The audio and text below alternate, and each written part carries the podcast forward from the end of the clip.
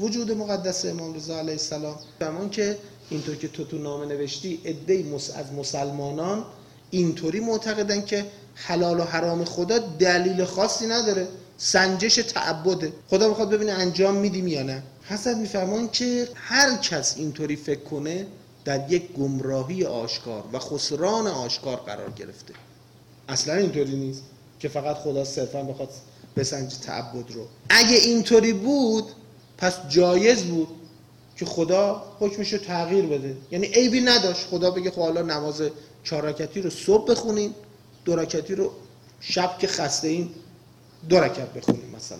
یعنی جای حلال حراما رو خدا پس میشد که عوض کنه، در حالی که حضرت میفهمن این جایز نیست.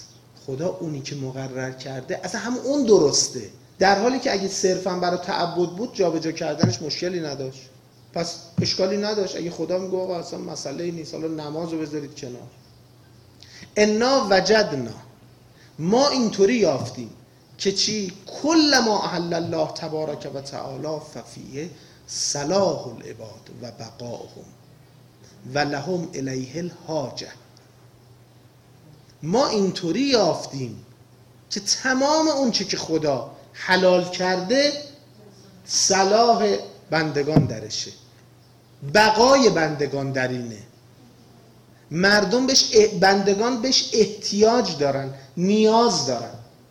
بله البته خب اون امتحان الهی هم هست.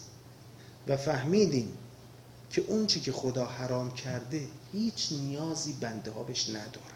نه تنها نیاز نیست و وجدناه مفسدن، بلکه ما اینطوری فهمیدیم که اون باعث ایجاد فساد و آسیب و ضرر هم هست.